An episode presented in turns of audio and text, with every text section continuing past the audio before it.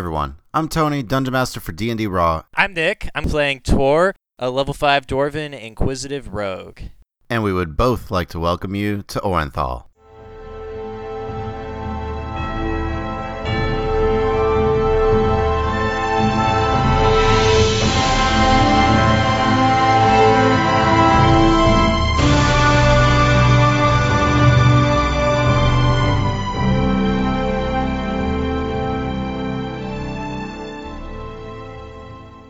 Now, for this special episode of Orenthal, we'll be following just Tor as he goes to meet with the mysterious Biagosto. Last time, we found the party in the Nickelgranger Tavern as they met with Captain Marsk and kept her and the royal wizard Thamior Nilo somewhat informed about the events concerning the disappearances, though the royal wizard left a bad taste in everyone's mouth, with Sildan even realizing that the hag that the party may be chasing was one that Thamior was personally familiar with. As the party began to decipher the documents they had recovered, they learned that the Whispered Ones may be attempting to control one of the members of the delegation in order to attempt an assassination of some sort. Meanwhile, Saria discovered the location of her former trainer, Fulmar, and learned that some of the pages that they had collected contained psychic imprints. Before the party could delve any deeper into the mystery, however, more questions arose as a strange tiny creature entered the room. The creature claimed that he was a quickling and his name was Firo.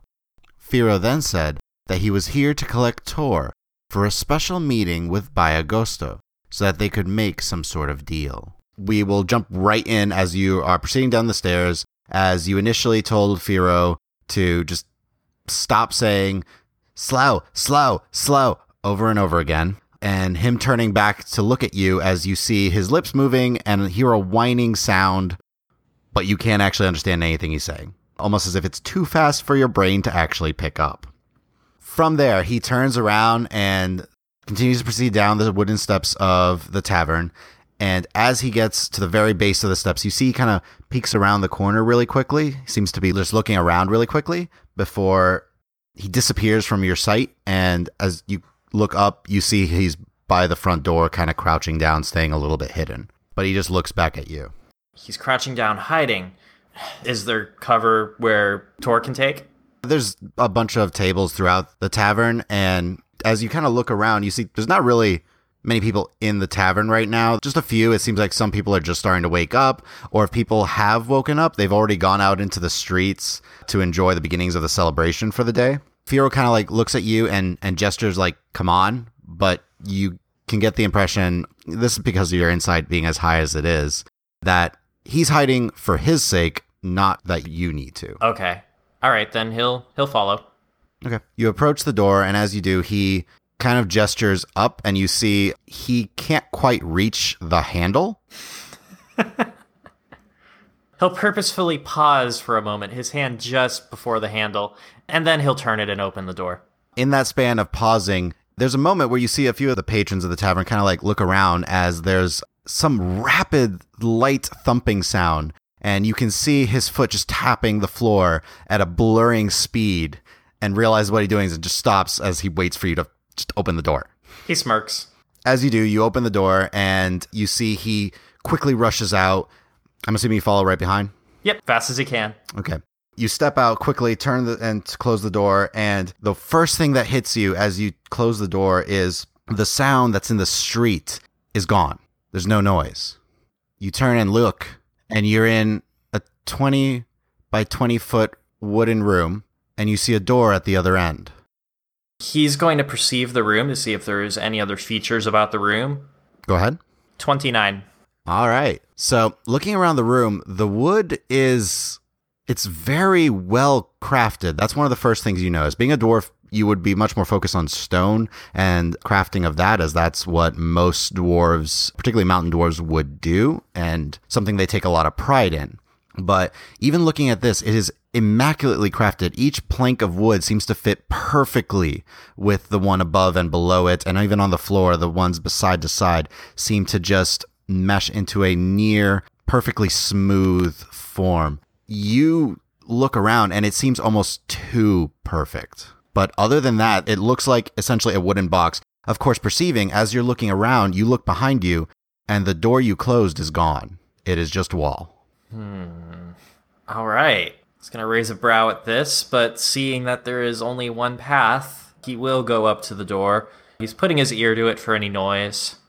Okay. I'll allow you to keep your perception check for this. You go and put your ear to the door and listen in, and you hear someone in the other room. You hear the shuffling of feet, kind of heavy footprints, and just a couple of items being rustled around. You get the impression whoever it is is sitting at some sort of table or desk because the sounds are actually coming from not from the floor itself, but up off the ground.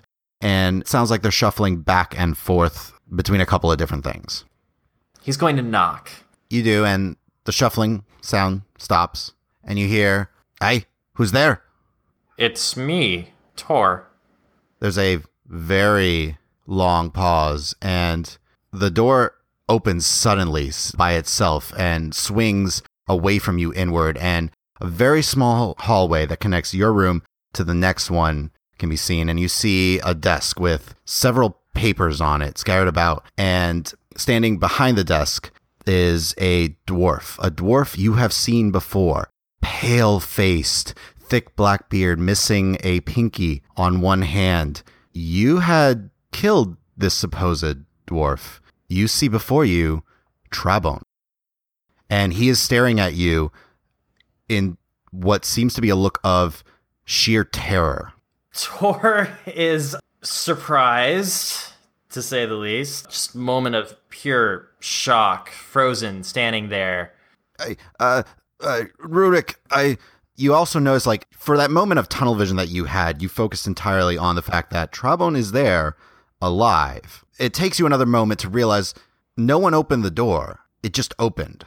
Trabon is not close enough to have done it, standing nearly 20 feet from you, but he seems almost frozen in utter terror, staring at you. As he slowly backs up, you see just behind him another smooth wooden wall, and he bumps into it as he kind of presses his hands against it. I, uh, uh, Rurik, I, uh, With his ring of telekinesis, he closes the door.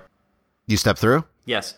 step through and you just have your hand back as you step into this second room. Closing the door behind you, you hear with a click as it locks into place essentially. Stepping into this new room, you see the simple wooden table, again, kind of immaculately designed, several small papers, looks like letters for the most part, kind of scattered across the table. And stepping into this room, you see again what appears to be a doorless, windowless room you're able to see as it is because having dark vision, you can see within darkness and you see shapes and all that and uh, shades of gray. And you see Trabon just almost hugging the back wall. So, you had a job to do, and you did it. I, I, it, it was a job, uh, Rurik. I, I took care of things. my, my apologies, but you know how it was when, when you stole, when you needed to. You, you had your own jobs to do. I left that behind me, and now I have a job to do. he kind of starts to back away. He's trying to keep the table, it seems, between you and him. I what what what job might that be, uh, uh Rurik? can I can I help you in any way? That's a good question. Tell me all that you know about the Whispered Ones and the job that you were given to take my research. I I, He I, leans I don't know much. over the table as best he can, assuming this is a dwarven sized table. Yeah, it actually seems uh, perfectly height for a dwarf. So you kind of lean over the table. He tries to kind of lean back. You hear the slight thunk of his head, like kind of tap the wall behind him as he realizes he can't get any farther from you. Between the table and where he is is only about 10 feet. And while you're at it, where are we? I, I don't know. I, I found myself here and I was told that I would get another job and and then you walk in. I uh I w- uh, I don't I don't know much about these whispered ones. I just I got a job and I did a job. Didn't we, um. Hmm. How do I put this? Didn't we already kill you? Uh he looks down at his body and starts to kind of press his hands to his tunic and his legs a little bit. Not as far as I know. He's going to do an arcana check for any illusions in this area. That would be investigation. 14. Okay. looking around, studying the area, Oh, wait. I'm sorry. 10, not 14. Oh. studying the area, you kind of again, he keeps staying as far as he can from you, trying to keep the table between you and him. You're trying to search the area. The walls seem real enough. The table seems real enough. You can't get any read on whether or not Trabone is real or an illusion. As far as you can tell, seems real. He's talking. There's even like that you would know very well, there's a muskiness that dwarves tend to have that you can smell off of him. Everything here seems real, but your mind is also telling you you killed him. And also, this room shouldn't exist as it stands with doors disappearing and things of that nature. Yeah, basically. I I don't I don't know what you want from me. I took your research. I'm I'm sorry. I know I know you must know. Otherwise, why would you why would you be here? Why would she set me up like that? But I'm uh and you see he kind of like reaches behind his back a little bit and you hear a shink as he pulls a small dagger and kind of holds it up defensively. She. She? You must mean Bai Agosto. I who do you think gave me the job? Hmm. Interesting. He'll also pull, pull out his dagger, but he's just kind of playing with it a bit. Not really doing anything necessarily aggressive with it. I listen, uh, Rurik. I'm I, I'm sorry. It's all I can tell you is I was to take your research and drop off these papers, and that's it. He does look to the papers briefly. Do they seem familiar? You look down and you see what seem to be letters, but there's nothing written on them. Hmm. Remembering the kind of weird psionic imprints on some of the other papers, he does reach out momentarily to touch one. Okay. As you do, you reach out and place a hand, and being a little bit more prepared, remembering what Saria had told you about the psionic energies on the paper, you reach out and place a hand on one. And as you do, you catch a scene of Trabone sneaking into what looks to be your study and grabbing a stack of papers out of your desk, picking the lock, taking everything out, and he pulls out another bundle of papers looking very similar to the one he just took and slips it in, closes it, and resets the lock before he leaves. As your vision comes to, you hear a constant rattling sound, a click, click, click, and you look up and see Trabone had rushed over to the door that you had come in from and seems to be like trying to open it, but it's not moving. I think I'm beginning to see. You hear a voice behind you. If you kill him, you may learn more. I knew it. You were just seeing what I would do. He doesn't even turn around. Will you allow the thief to leave? I'd prefer to arrest him. Won't you come with me, Trabon? You have two options here. You can either take back what he took from you. He will never give it to you by choice. It is on his person. You will need to take it from him by force or allow him to go. Those are your options, Tor. He'll pull out his crossbow and aim it at Trabone. Halt! Now. He freezes, turns. uh, Rurik, I I don't know what you want from me. Uh, She says you I just have it on your person. Correct? I I don't I don't have anything on me. Then one of you is lying. I don't I, I don't know what to say. I don't have anything on me. I, it's just my clothes and my dagger. Insight Go ahead. 20. He's lying. Does he have the door open or is he just trying to open it? He had been trying to open it and you saw him struggling to do so, but it would not open. You hear the voice behind you again. You must make your choice, Tor. I call it a false choice. Bye. And he'll start walking up to his good friend here, and he's preparing an action in case of any hostility. Trabone is holding up his dagger in a defensive position as you approach. Put down the dagger, and I won't hurt you. That's a promise. I don't believe you. Why else would you be here? I, I took what you what you most prize. You got kicked out of your clan for what I took. Why why would you let me live? And the dagger kind of like is shaking in his hand as he points it at you. I find I can do more damage to my enemies working within the system than outside of it. You'll pay for what you've done, but not here. Y- you'd let me live? Sure. Don't know about what'll happen at the trial, but why don't you put that put the dagger down there? And he'll roll persuasion. Yeah, go for it. That's a 20 on the die, so 21. Ooh. The dagger stops shaking, and all fear leaves his face as the knife just falls to the floor. You hear from his mouth, So you've made your choice. And he vanishes. He whirls around. Is Bai still there? No, but a door has on the back wall that wasn't there before. And the door that Traban was trying to escape from, is that now gone? Is now a wall. So there's again only one exit to the room. Is it the way that he came in originally? Does it seem like the same door? No, it's essentially on the opposite side of the room. The door looks exactly the same as the one you had initially entered from, but it's on the opposite side of the room from where you entered. He takes a moment to think this through. It seems like he's being tested, and he's trying to figure out why.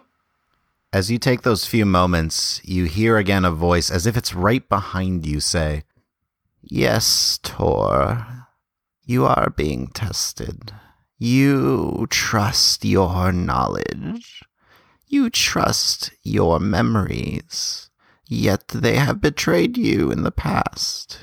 You think you gave me a silver, yet it is in your pocket. You believe you were banished from your clan because your research was simply stolen. If you want to know more, proceed. I am here to show you what you believe may not be the case.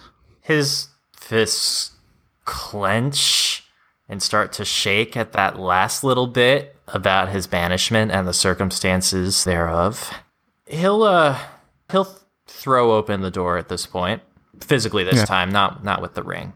You proceed forward and slam the door open. And as you do, you step through and you find yourself in a dark cavern. Torches actually lining the walls, and you see a large table in front of you, all crafted of stone. And seated behind this table on the opposite side, you see seven of the elders of the various clans of the Thessun kingdom. And seated directly across from where you're standing, you see the elder of your clan, Garum Meldwall. An older dwarf, long, thick gray beard. He kind of has it, just continues downward below the table. His head is bald, otherwise, the only thing hair wise has is this long, thick gray beard. His eyes are, his sight itself is, is beginning to go. He's got scars all across his, his face from various battles that he was in in his youth. And right in front of you is a stack of papers. And after you kind of step in and pause for a moment, you hear from Garum, So, Rurik, what is it you want to present to us? He freezes up again. C- Garum, could you repeat that? I, you claim to have information that could help us in this war. What is it you wanted to present to us? He sees the papers on the table. Are they the research, or at least one version of the research? You look down and they are blank. He walks up to the table and again touches the paper. This time, as you do, nothing happens. And in a continued motion, he picks the paper up. As you do, you kind of pick it up and you see several papers all stacked on top of each other. It's very neatly stacked, but as you do, you kind of see page after page after page of nothing. And after a few moments, all right, Roderick, we've given this enough time. You've gathered the clan elders. You claim to have something important to tell us. What did you want to tell us? And even as he speaks, you recall just almost hating this dwarf, this particular elder. He never seemed to believe in you. You remember a hatred of him, think of you as a thief the whole time. Even during your research, he thought so little of you, and this hatred starts to kind of boil up in you as you recall this past with Garum. He tries desperately to remember something, anything more about this. Make an intelligence check. A check this time. 15. Okay. You think back and you focus and you feel the pain again. But this time, as you begin to feel the pain, you hear Bai's voice again just interject, I will soothe it this time, little dwarf. And you can still feel the pain. It's almost like on the edges of your senses right now. It, it seems as if it's outside of you more than than within as you push through a little farther. And now you are standing next to yourself. You see yourself looking at the blank pages. And you look up at your clan elders. And you can hear yourself arguing that it was stolen. This isn't it. This isn't your research. No, no, this is not this is not what it's supposed to be. It's it's not here. What happened to it? And you're you're getting louder and louder and you're starting to slam the papers down over and over. The elders are screaming at you to what is wrong? What is going on? You see Garum almost a smug expression on his face like he almost expected this of you. And as you just slam them over and over again, one of the dwarves begin to come closer and you smack them in the face as you turn and you turn towards Garum and just yell out, It was you! You did this to me! And you jump to the table and rush over to him. As you do, two of the dwarves try to grab you. You are struggling viciously to, to get to Garum. But before you get to, you watch as a large mace comes out of one of the dwarves' belts and he smacks you across the back of the head, knocking you unconscious. And then everything fades in front of you. And you look up and you're simply in the stone cavern. Torch is still lit, but the table and the dwarves in front of you are gone. and am I to believe a fairy tale from a fairy tale about my own past? Ah, it's so amusing when I'm called a fairy tale. I can assure you, little Tor, I am quite, quite real. You may believe whatever it is you wish. Tell me, though, do you know of a spell called polymorph? What do you know? Make an arcana check. 23. Yeah, you know polymorph you know it is the ability to cast upon someone or yourself and transform them into some form of creature of equivalent or lesser capabilities. I believe that that is different from true polymorph, right? Yes, and because of a 23, you would also know what that true polymorph actually has the ability to permanently change someone into that other creature, whereas polymorph does not. It just makes them seem like it? They're transformed, but it's temporary. Okay. True polymorph is permanent. Got it. Within a certain degree. If the individual ever drops to zero hit points under a normal true polymorph spell, they are reverted back into their original form. Part of the problem with any of the polymorph spells, however, is you gain the mental capabilities of the creature as well. What are you trying to say? Have you ever heard of an instance of true polymorph being used on anyone and a modify memory. Imagine what would happen, little dwarf, if someone was transformed into a dwarf and the moment of transformation was erased. Do you think that they would then always believe they were a dwarf? Would their mind fill in the gaps? Would yours fill in the gaps of a memory that had been changed? What do you think would happen to the person? That's a very interesting hypothetical. And in that scenario, I guess they'd believe anything, wouldn't they? But it is just a hypothetical. It could be. It's amazing what memories can do to a person. If you lose them, you lose a part of who you are. If they are changed, so are you. I have learned this with many creatures over the. Hmm, over my time. But come. I've learned what you are willing to do. I think now it's time that we meet. Don't you? He's going to roll an insight check on, oh, I don't know, everything. Go ahead. 15. Okay. So, looking around, at no point have you ever seen Bai in any of these images that you've been shown. Based off the voice, you feel you're right in assessing that you're being tested, that you're being a little bit poked and prodded to see what you are capable of. As well as you're not 100% sure, but she is showing you these images for a reason, potentially beyond just testing you. Other than that, you can't quite get a read on her. Hearing only her voice, it's difficult to get any sort of idea of intention beyond that. But a reason beyond just testing, you said. There is something else there. Fine. Let's meet. The wall before you seems to just fade, and a small stone door, perfectly dwarf sized, appears. You're used to doing things on your terms, aren't you? And he'll step through. As you open the door, you see ahead of you what appears to be tunnel.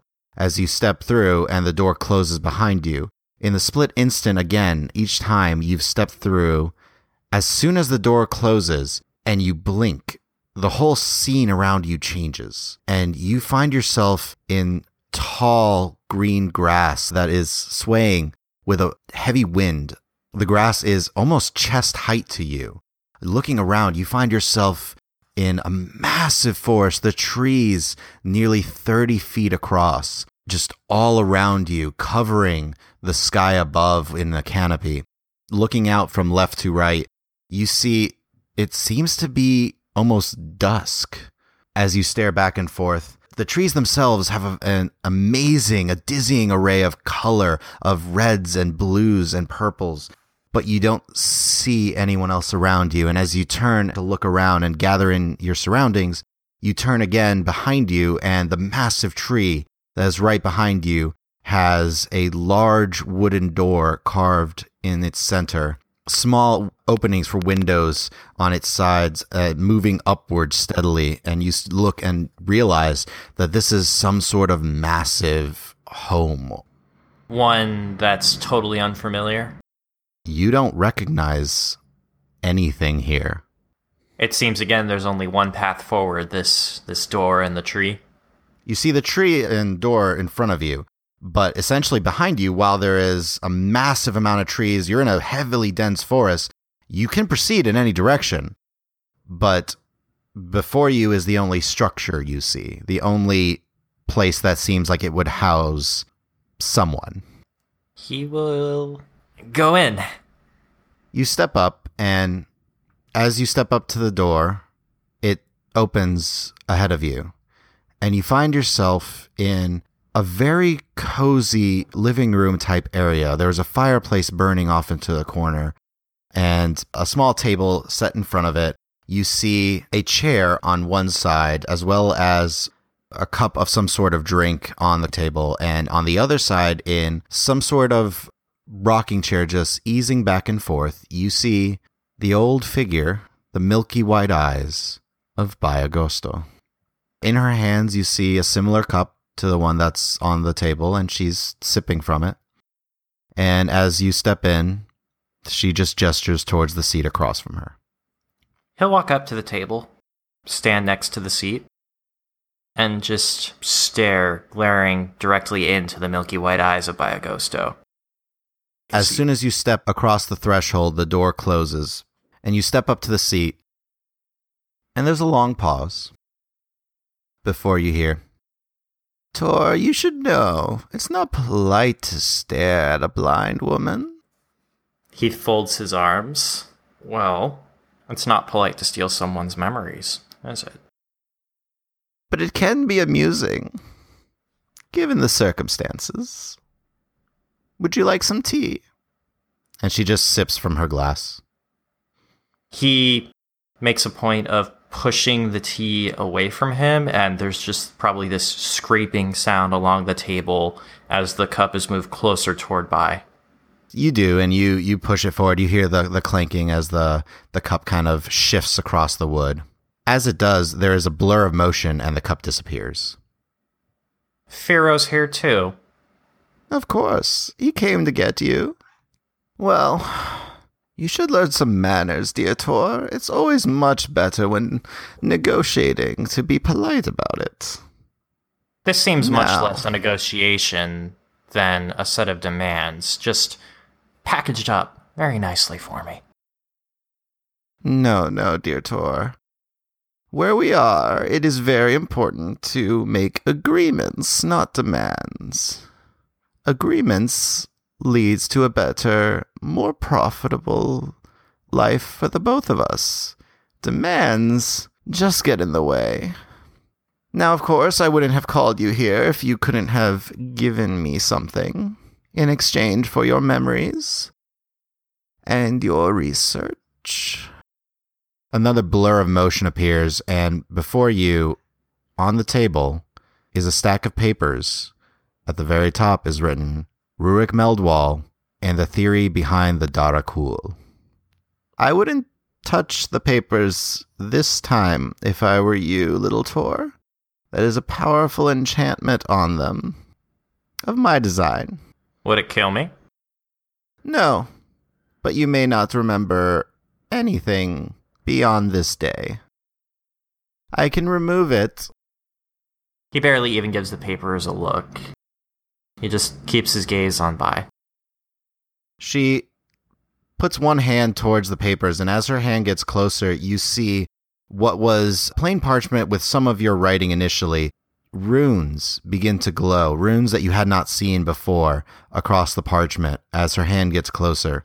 And she moves her hand back, and you see the glow of the runes slowly fade again back into invisibility.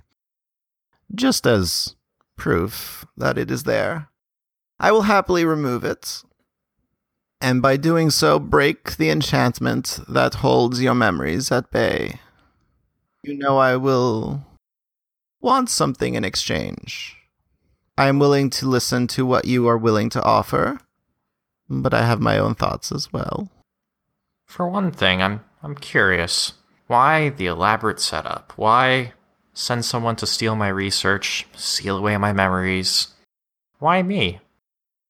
She actually, at this point, you see her put the tea down, and she leans in closer to you, uh, kind of leaning across the table, the chair no longer rocking, and her milky white eyes seem to stare not directly at yours, but right around them. As she goes, That is the question, isn't it, Tor? Why you? What did you do that made you the focus of so much misery? For that, you'll have to ask the last people I made a deal with. I can only assume, based off of reading your documents, it was, as most intellectuals of your plane, quite long winded quite boring in most parts, but the points that you eventually come to are rather interesting, and I believe it led you in a direction that the Whispered Ones did not want you to know about. You're not going to bait me with petty insults. I'm insults. not trying to bait you. I am not trying to insult you, Tor. All people in the centuries I have been around, all the so called intellectuals wind up writing in such a long winded manner before they get to the points that they intend to make. I don't know why. It's much simpler to simply write what they intend to write and explain it. But that is neither here nor there. Are you hungry at all? It's actually been quite some time since you've last eaten. Does he have any of his equipment on him? Like, Yeah, you're fully equipped. Yeah. He'll pull out a ration. I'm fine. Thanks. Uh, such dried fruit from that realm. Uh, very well. No matter. So, like I said, I am willing to offer the research and your memories. I will remove the incantation that is preventing you from accessing them. Speaking of long winded, first- what do you Yes. want from me? Can't be good. Oh. I simply want a few things. and I'm willing to answer any of your questions that I can. I have had many deals with the Whispered Ones. One dealt with the research itself. They tend to like to use intermediaries for most of their things, but Relayan and I have had a falling out. Does he recognize the name? You've never heard it before. Okay. So, you're claiming to be a third party, independent of any other. I will always be independent, little Tor. I am beyond such petty things. But the Whispered Ones have gone back on a deal they have made with me. I therefore hold no love for them. But I'm not simply going to give things away for free. That would not be very beneficial to me. I would like first one agreement from your part in exchange for your research and memories. I would like you to kill Ralayan. A hit job. He is your enemy as well. He plans something within the city itself. Something perhaps tomorrow morning, thereabouts? I sadly don't know the specifics of the plan. I had one final deal I had to make before we met. A deal with an elf that I believe the rest of your group has either taken care of or is currently doing so. The elf got what she requested. I allowed your allies to deal with her, hopefully drawing them closer to what they seek. But I knew you wished, and she points towards the research, a little more than the rest of your allies. Does she seem to be speaking of Antinwa here? You don't get that impression. So she's being purposefully cryptic. You get the impression based off of your natural insight that this person, this elf, is seemingly unimportant to her more than she's actually intentionally being cryptic. Seemingly unimportant, you said, To her. to her. Okay. The the little one that was found in the Is she Elven? Trying to remember. She's half elf. Okay. Got it. So who's Relian? He is a leader of this sect of the Whispered Ones. He is from beyond what you mortals can possibly comprehend. I am sure you have heard of different planes of existence. The Shadowfell? The Shadowfell is a realm very close to the material plane. It is a plane filled with necrotic energies, a plane where elves once accidentally traveled to. And while there, they changed. Go on. Will you agree to eliminate Ralayan? And she holds a hand out this time. If Relion is, as you say, and is someone who is plotting something against the city of Orenthal, then our interests align, don't they? Ralayan is attempting something within the city of Orenthal, something that will benefit him and no one else. It is not, as you would call it, good. I do not care one way or the other, other than the fact that I was betrayed by this Ralayan, and he went back on a deal that we made, which is why I would like to make this deal with you eliminate him, and I will continue to answer your questions. I have two other requests for the remaining of your research and your memories. She's still holding her hand out, by the way. This is a tentative agreement. Anything that you're lying about is null and void. He'll put out his hand as well. She goes and clasps your hand, and there's a slight chill that runs through you for a moment and fades. And then she releases. Don't worry. I keep up my end of the deal, and I have told you all that I have told you. If I do not keep up my end of the deal and what I have said, I will feel the repercussions of this deal, whereas if you do not, you will. More about where Relion came from. I mean, to summarize, is it? It sounds like it's somewhere beyond the Shadowfell. Yes, dear. I won't get into specific details of the planes of existence. There are good, there are bad, there are in between. There's law and order, and chaos, and anarchy.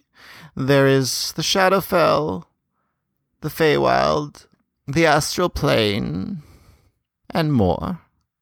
Relion is an entity that comes from beyond all of it. Beyond any plane known to most. Your little world is but one of many. Your world has only just recently touched upon the greater universe that exists around you. Relion has decided to speed up this process for you. He is one of those that first brought the Darakul into your realm. He opened the gates. If that is true, then there should be no problem here.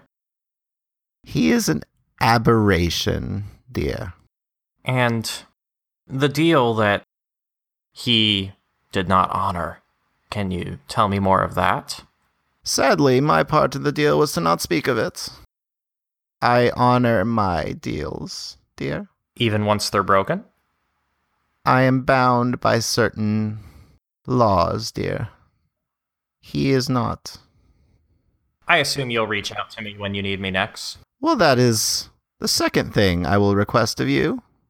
All I ask is in a 10 day, come back to the home in which you first saw me.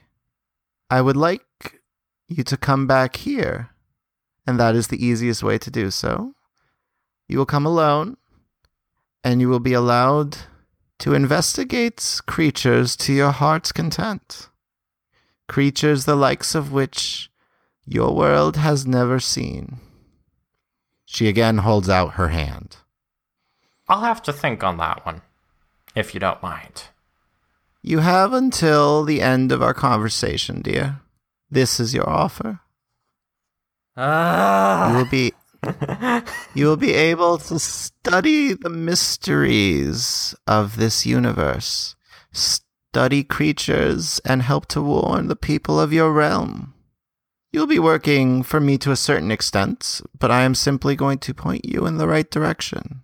After all, I have brought you to a place that mortals have not been in many, many years.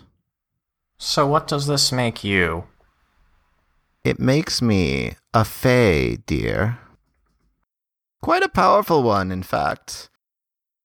Many under my advisement tend to prefer to call me Granny Bai.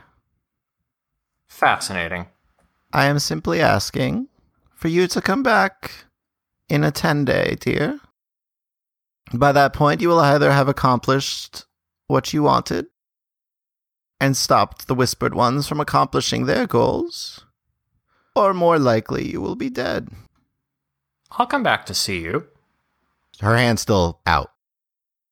A 10 day, dear. Remind me, the only other thing this is binding me to is coming to you in a 10 day? Nothing more? You come back, and we talk after a 10 day.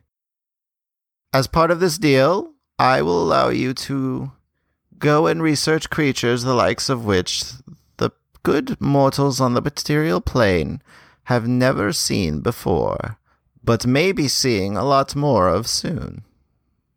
I'll, uh, I'll deal with that part when we get to it, but yes, I'll see you then.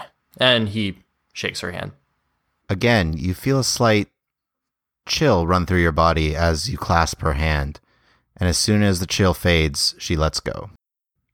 Well, the final thing I would like, if you're willing to do so, is I would just like to borrow your magnifying glass.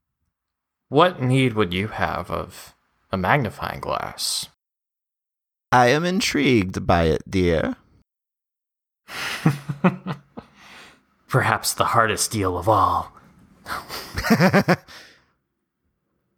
I said borrow, not keep. I want to simply see it, and I will give it back to you.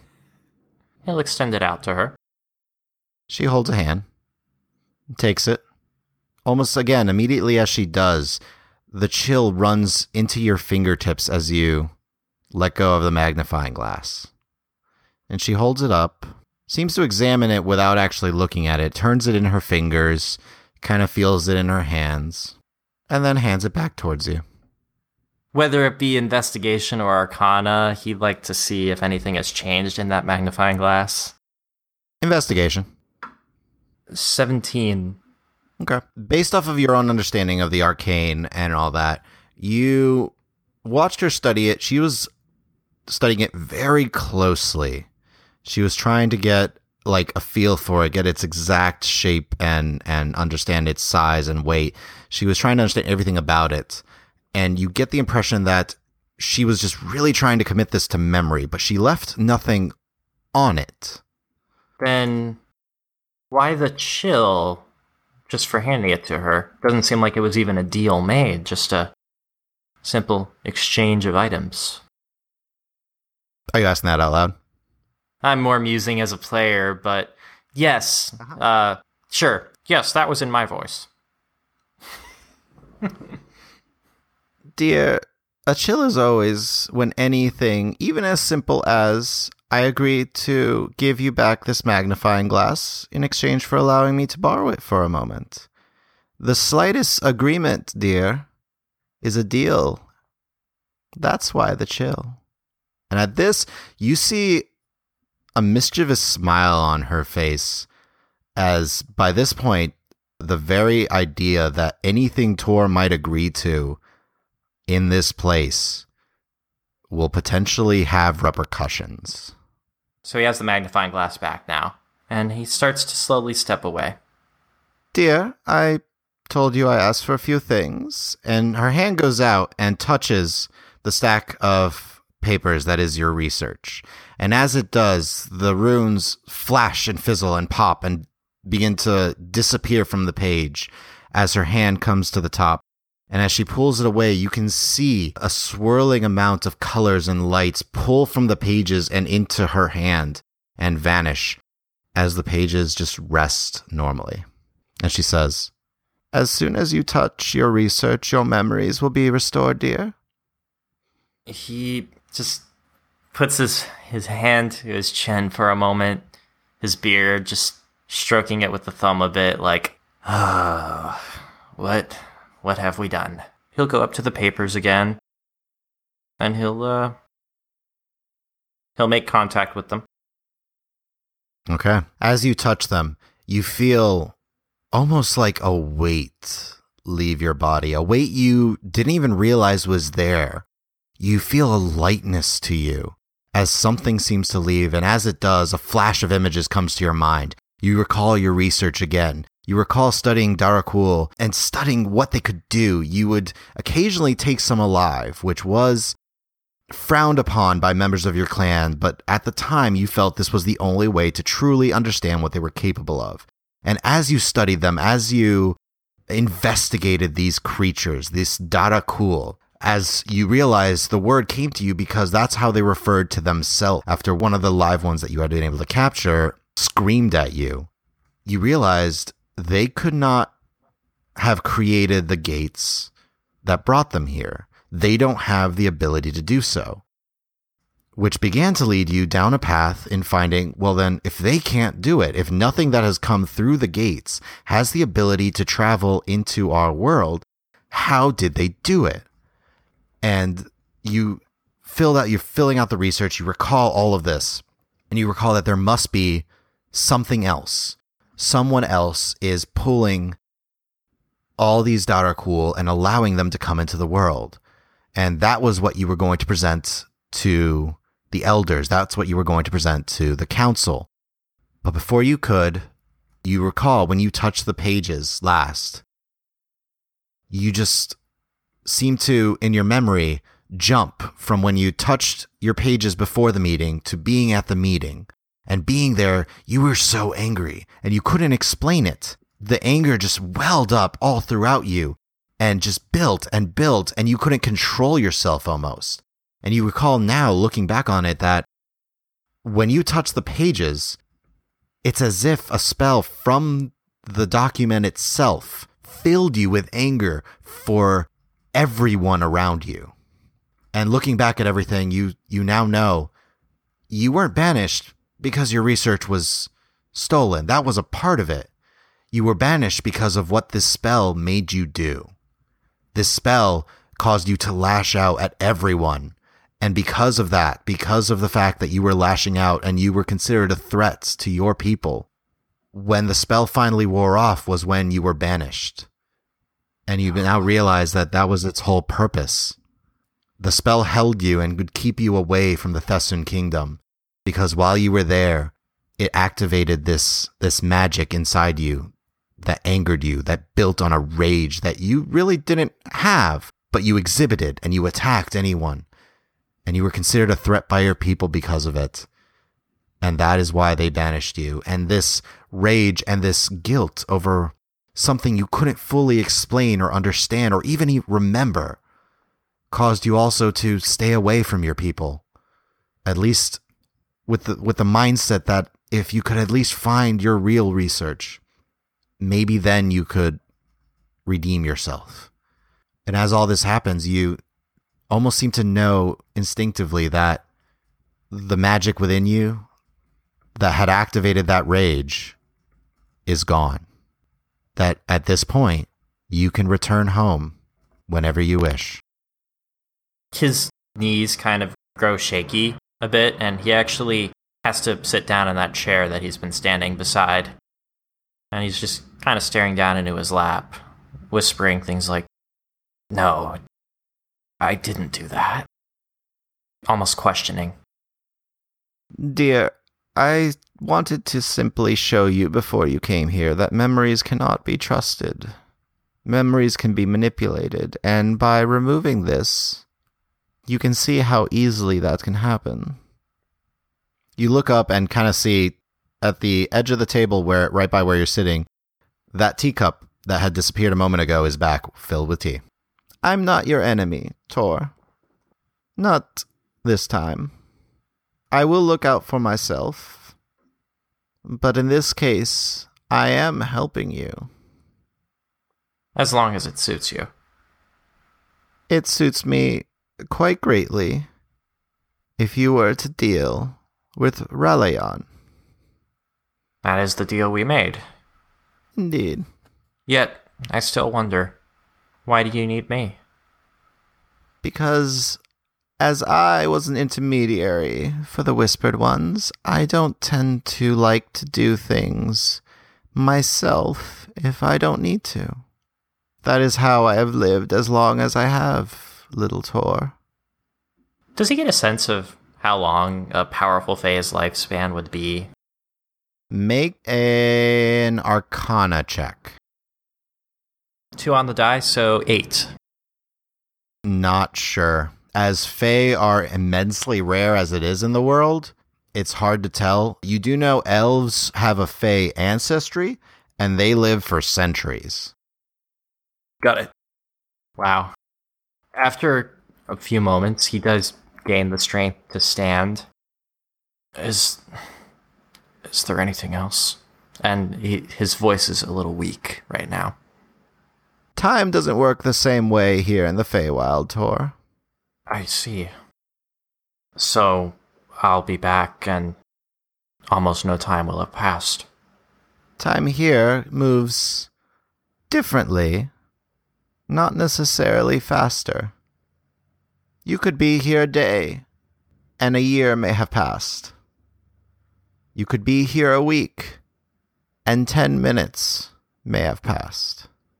I have some degree of control over this, so that when you step out of my door, you'll return at a time and in an area that will be more beneficial to you than simply walking out and everything having already been resolved.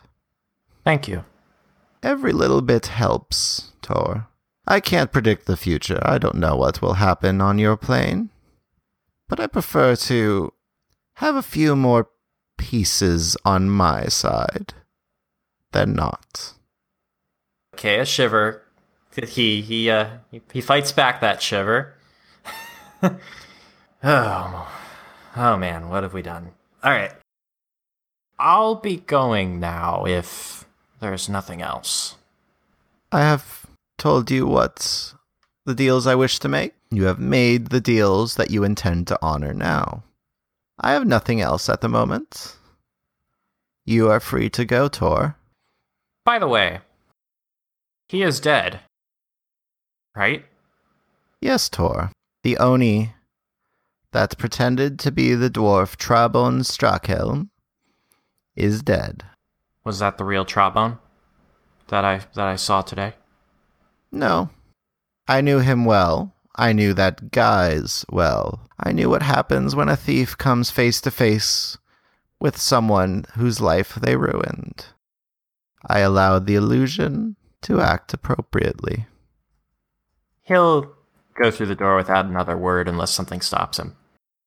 You start to step to the door, and with a slight peek over your shoulder, Bai is just rocking in her chair again. But you see Firo now standing on the little table with the tea that was for you in hand, and he's just sipping some himself as you open the door and step out. And that is where we'll leave this episode for today. Thank you so much for listening to this episode. Uh, remember to follow us on Twitter at Rules as Written. Our podcast is available on Podbean, iTunes, Google Play, and Stitcher. Join us next time, dear listeners, right here in Orenthal. See ya!